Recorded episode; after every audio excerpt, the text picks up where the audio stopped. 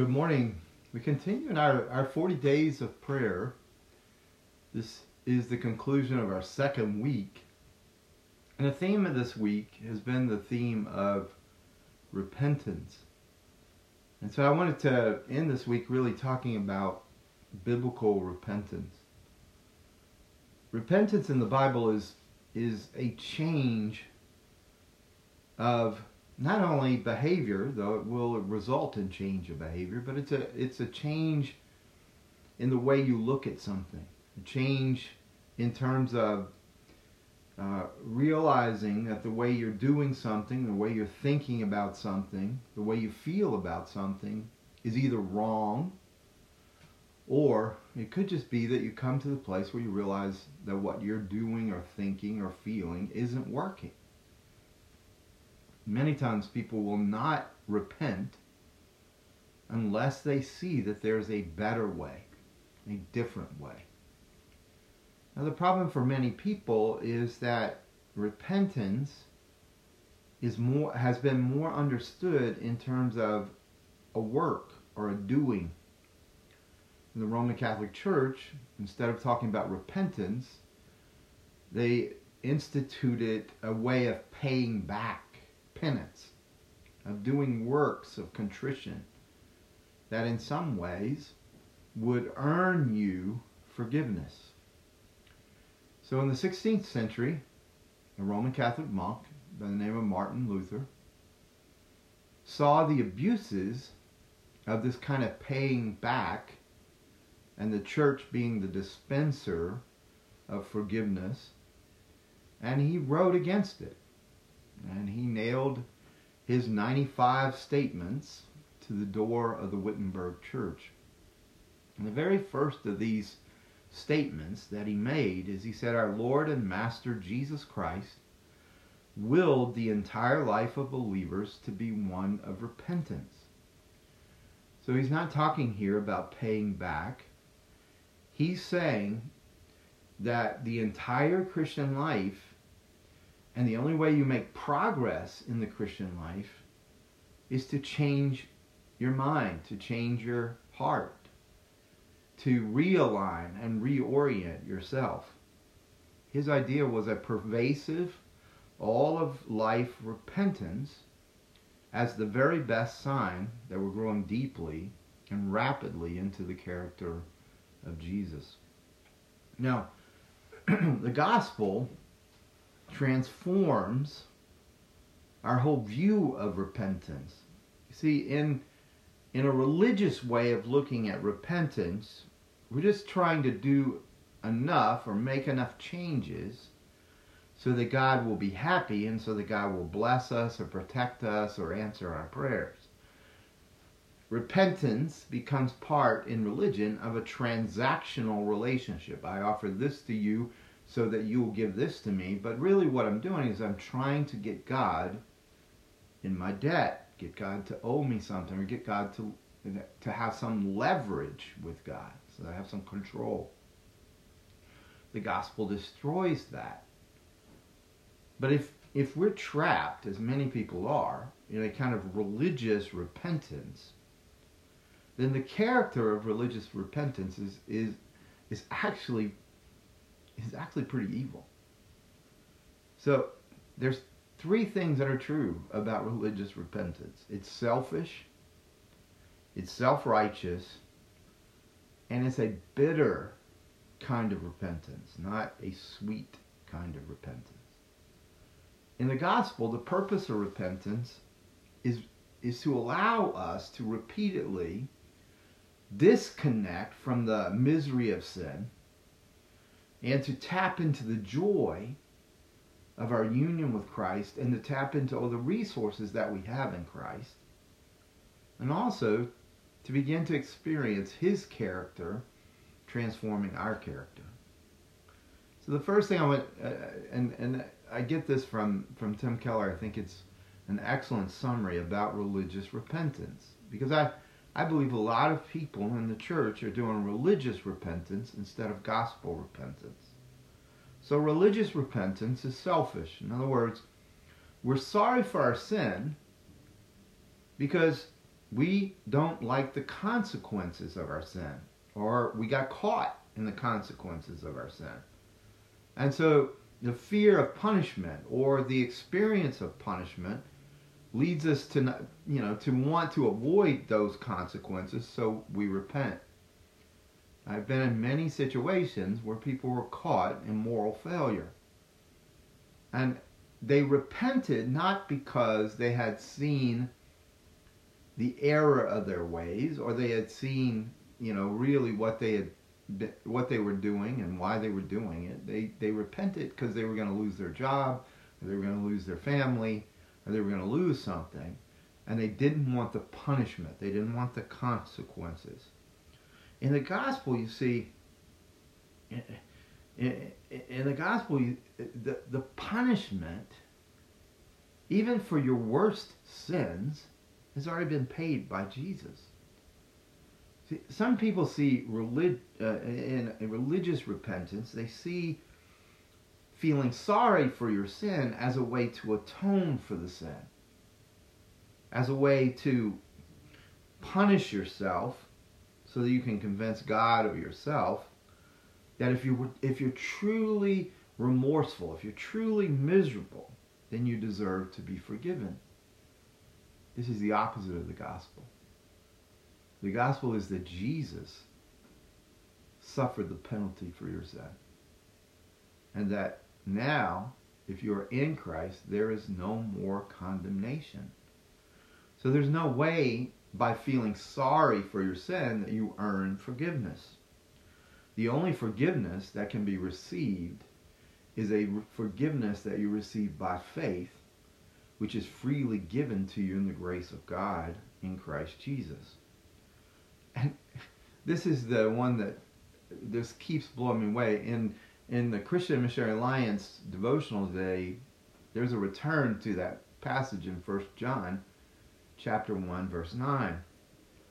If we confess our sins, again, it's not saying if we pay for our sins. It isn't saying if we feel tremendous remorse. All it's saying is that we recognize that this is wrong. We recognize this is the wrong direction. We recognize this is not the source of our life. It's, it's a recognition that leads then to a confession. It's a taking of responsibility. But that's our that's our responsibility when we deal with our sin because from that point on it says he is faithful and just forgive our sins and to cleanse us of all unrighteousness. This is a remarkable statement. God is saying through the apostle John that he would be unjust to to to not extend forgiveness. That, that is an incredible thought.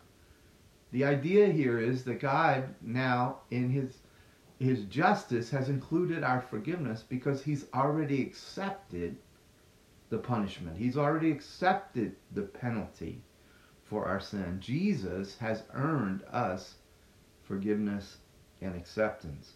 When we try to earn our forgiveness, we are denying the truth of the gospel, which then makes it ineffectual in our life. So religious repentance is self-righteous. But religious, uh, I mean, is selfish. But religious repentance, in, in, in this way, of trying to earn, trying to deserve our forgiveness, is really uh, trying in a way to to put before God that we have sufficient righteousness in order to be forgiven. You know, there's a, it's almost like a contradiction in terms. Until you realize that you have no righteousness of your own, you will not appreciate the free grace of God in the Lord Jesus Christ. So the gospel repentance comes against this religious repentance. Religious repentance is selfish. Religious repentance is self-righteous. But the other thing is that religious repentance is bitter. Because in a way, you feel like God is making you do things you don't want to do. Or God is making you live a life you really don't want to live. You see, if I'm being obedient out of fear of punishment, I'm not doing it because I want to. I'm doing it because I'm afraid not to. This is not This is not a life of fullness. It's only when you recognize, and this is, for me, this is one of the big things of, of repentance, is when you recognize that something else is a better way. And you begin to live that way because you want to. You begin to think that way, you begin to feel that way, and you begin to make choices and behaviors that reflect that this is the way I want to live. Paul, Paul had an interesting statement. He said, The love of Christ constrains me. I mean, his, his view then was that in everything he did, it was permeated with this wonderful love of Christ. But you see, a person who doesn't have that, they still feel they need to repent and they still admit that they have sinned, but it's very begrudgingly, it's very difficult for them to do so. As a matter of fact, for such a person, it's hard to say they're wrong, it's hard to admit mistakes, it's hard to be vulnerable, it's hard to uh, recognize and, and, and bring out into the open uh, the things where they need cleansing, where they need growth. See, the, the knowledge that we are completely accepted in Christ well, it doesn't make being honest and open and transparent about your flaws easy. It does make it easier. Because you see, if I know that I'm completely accepted and I see things in my life that are out of alignment with Christ, then I really want to get them back into alignment. And the only way to do that is to bring them out into the light. And the only way you can do that is if your hope is in Christ's perfect righteousness instead of your self-righteousness or your you're presenting yourself as righteous. There was a lady in a church that I planted, uh, at least I planted back in in the late 80s in a church in Atlanta. And she was very, a, a very difficult lady. She was very religious. And it was the kind of religiosity that was very sanctimonious, very pious.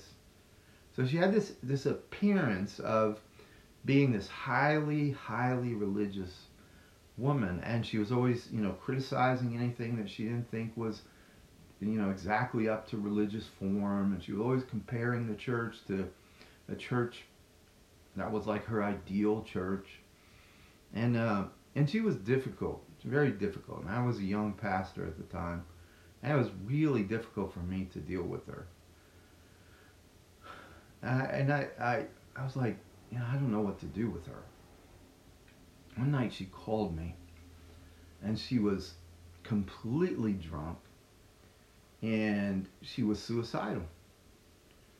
And, and uh, she had had um, a life of promiscuity and she uh, was trying to seduce a man, and he had rejected her. And she was she was calling me because she was going to kill herself. So here was this lady who was so religiously, you know, uh, to the extreme. And yet, her real life, in some ways, the life that she was living in private, the life she lived outside of the church, was a disaster, was completely messed up. She did not know her acceptance in Christ. She did not know her forgiveness in Christ. She did not know the love of Christ. She only knew religion. And it was selfish, it was self centered, it was self righteous, and it was bitter. And she used to tell me, she said, just trying to be good is so exhausting for me because she went, you know, in a way, she's putting up a front instead of being real. And one of the things you see, and you see this, you see this in relationships, not just with God, but with one another, is that when you're only religious in your repentance, you actually repent less and less. Whereas when you go deeper and deeper into the love of God in Christ and the gospel, you want to repent more and more because you don't want to stay in that place of separation or of doing things that are not tapping into the resources you have in Christ. Although sometimes it is difficult and it is bitter to repent, truthfully, the sweetest thing, the, the fastest growth, is to have a heart of repentance. It becomes, you know, it, it, it becomes electrifying to you to see the grace of God meet the places of brokenness in your life. And we're able, as we meet God's grace, to drop our own denials, our self defenses, and admit how deeply sin has impacted us. When I first began in this, and I, I think I was just putting my toe in the water in some ways, because I knew I had some sins in my life. I didn't know the root causes of the sins, but I saw the symptoms in my life. Certain areas of behavior and thinking that I knew were not in alignment with the holiness of God.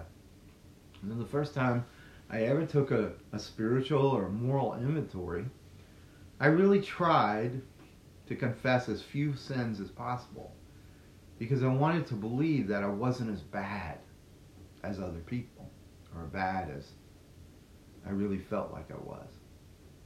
But you know, just by the little action of getting honest, even a little bit, God was so gracious, and His grace met me in such a powerful way.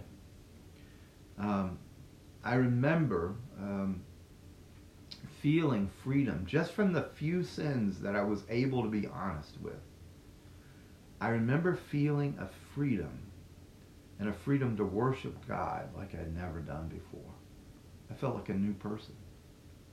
From that point on, I decided not just to repent of the few things, but I just said to the Holy Spirit, how many things can I get free from?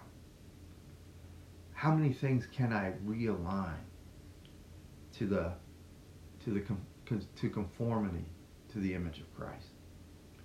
Well, interesting enough, if you know, I love 1 John 1 9, but I I was drawn today to James chapter 4. James chapter 4 is a section in the letter James wrote that is about repentance. Listen, he says, Submit yourselves to God, resist the devil, and he will flee from you. Draw near to God, and he will draw near to you. Cleanse your hands, you sinners. Purify your hearts, you double minded. Be wretched and mourn and weep. Let your laughter be turned to mourning and your joy to gloom. Humble yourselves before the Lord, and he will exhaust you. He will exalt you. So here's here's what James says is the key in repentance.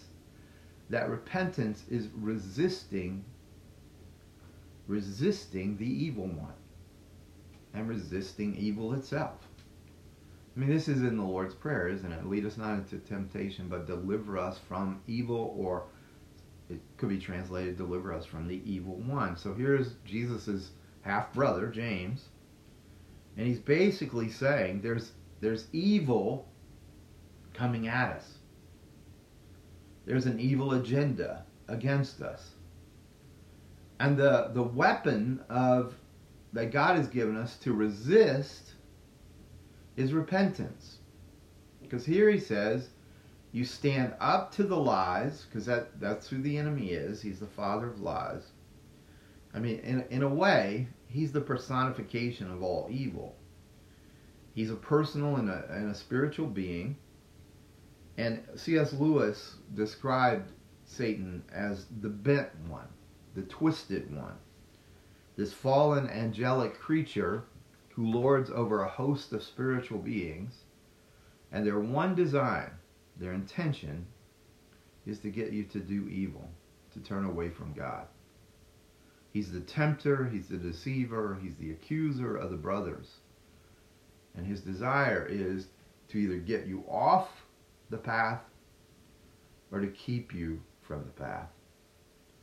So repentance, and also here's the thing is when he can get you off the path, he's also the one who accuses you. He's the one that tempts you off the path, and he's the one that accuses you when you're off the path.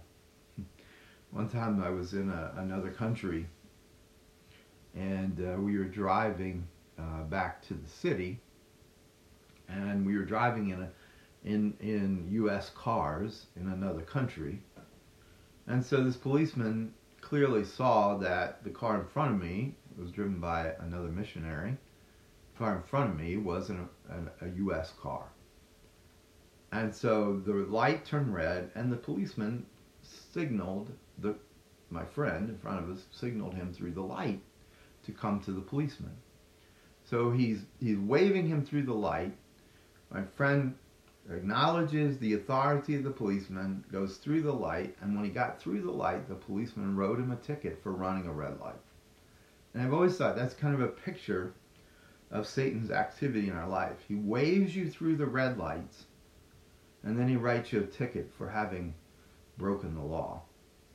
And so James is saying there is a pressure of evil a personal agenda of evil coming against you.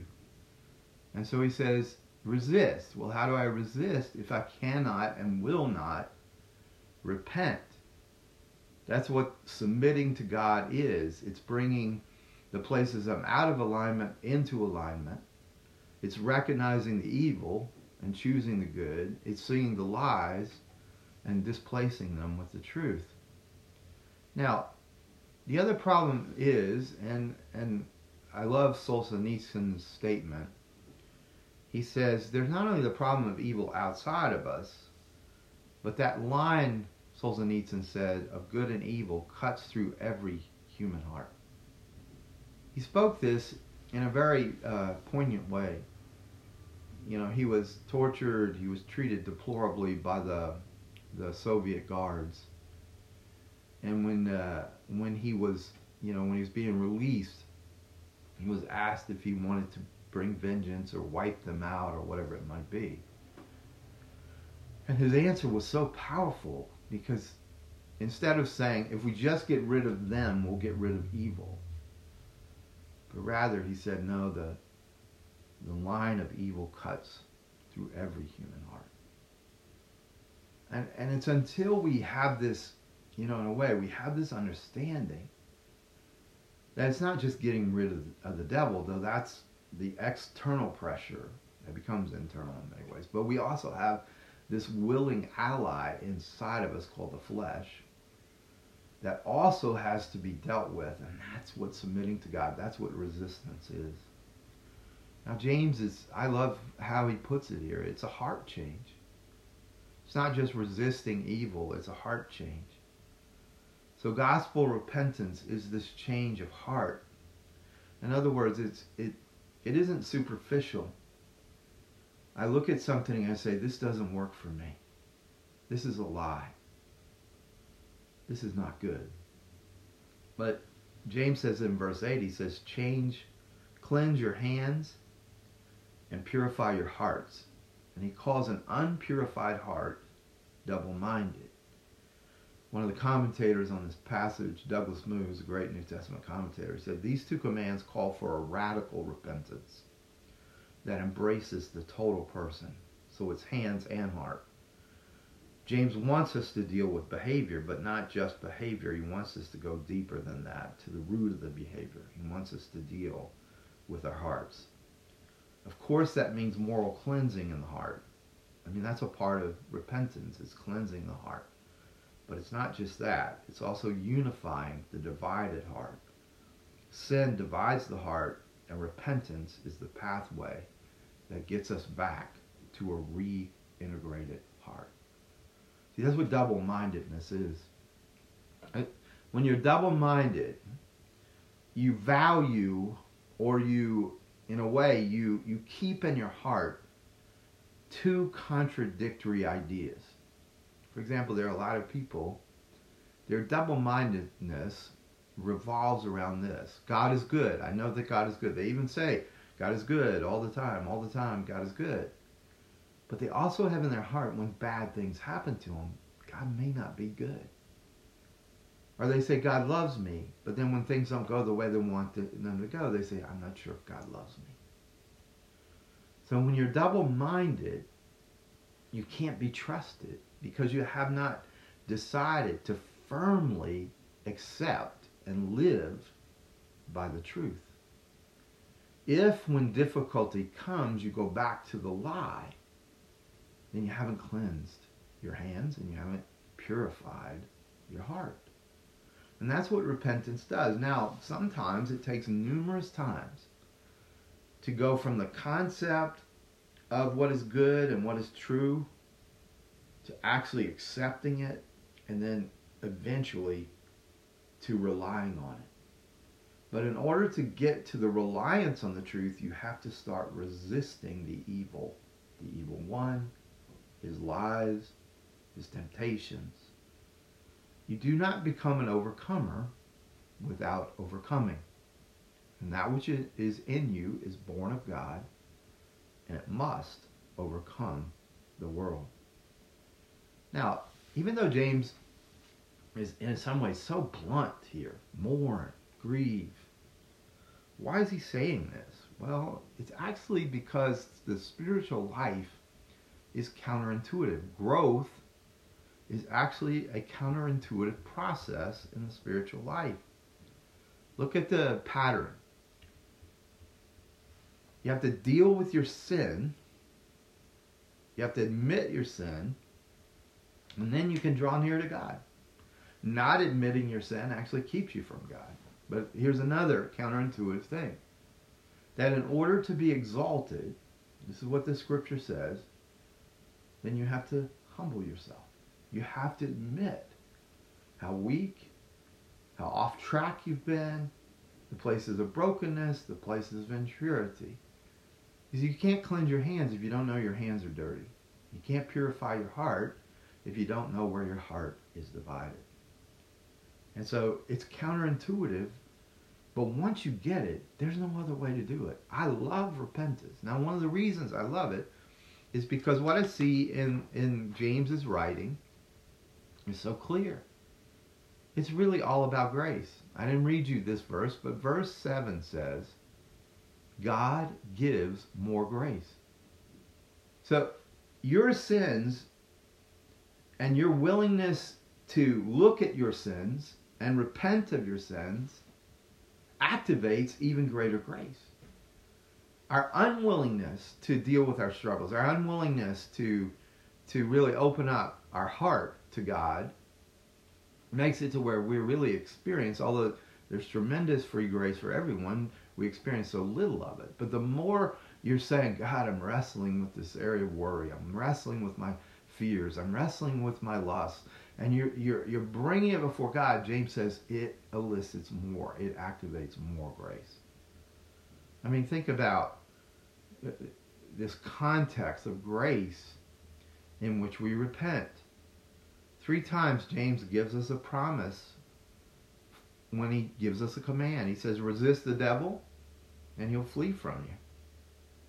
Draw near to God, God draws near to you. These are all the grace of God.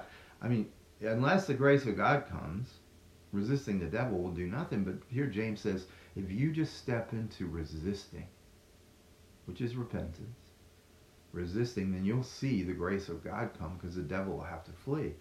You draw near to God, he'll draw near to you. Humble yourselves before the Lord, and he will exalt you. This is all an example, all examples of free grace.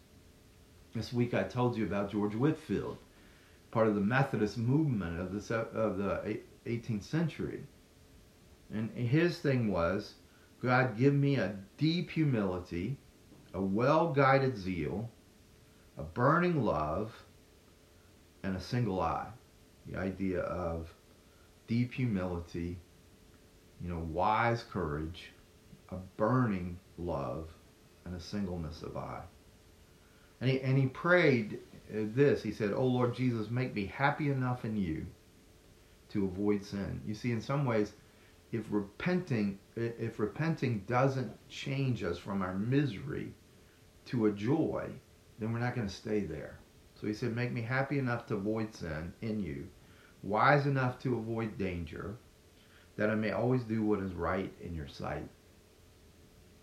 Another another writer, I know I'm running out of time here, but another writer said, Drawing near to God is the most comprehension, comprehensive expression to describe the soul's attitude towards God. Prayer is the culminating point of this attitude. Drawing near to God describes the character of the Christian's life. In the meditation of our hearts, in the desires of our souls, in the activities and enjoyments of our daily path, we approach God. For we wish to live before Him conscious of His presence, in constant dependence and in constant enjoyment of His grace. See, that's the goal of repentance. Conscious of His presence, in constant dependence. You cannot be in constant dependence on God and living a lie. In constant enjoyment of His grace. That's what repentance does. That's why it's so sweet. Would you receive even today? The Holy Spirit is the spirit of repentance because it may He makes it sweet for us to turn from our sin and to turn and draw near in the grace of God to our accepting and loving and forgiving God. Dear Jesus, thank you for these powerful truths. We repent of religious repenting, of being selfish, fearful, of even being self-righteous and thinking we had something that you owe us or that we had worked in some way to deserve forgiveness. Lord, we uh, become this day as those who are objects of your free grace. Um, Spirit of the living God, fall fresh on us. Mold us, make us, uh, use us in such a way that our repentance uh, changes the world. In Jesus' name, amen. Hey, thanks for joining me today. I'll see you Monday.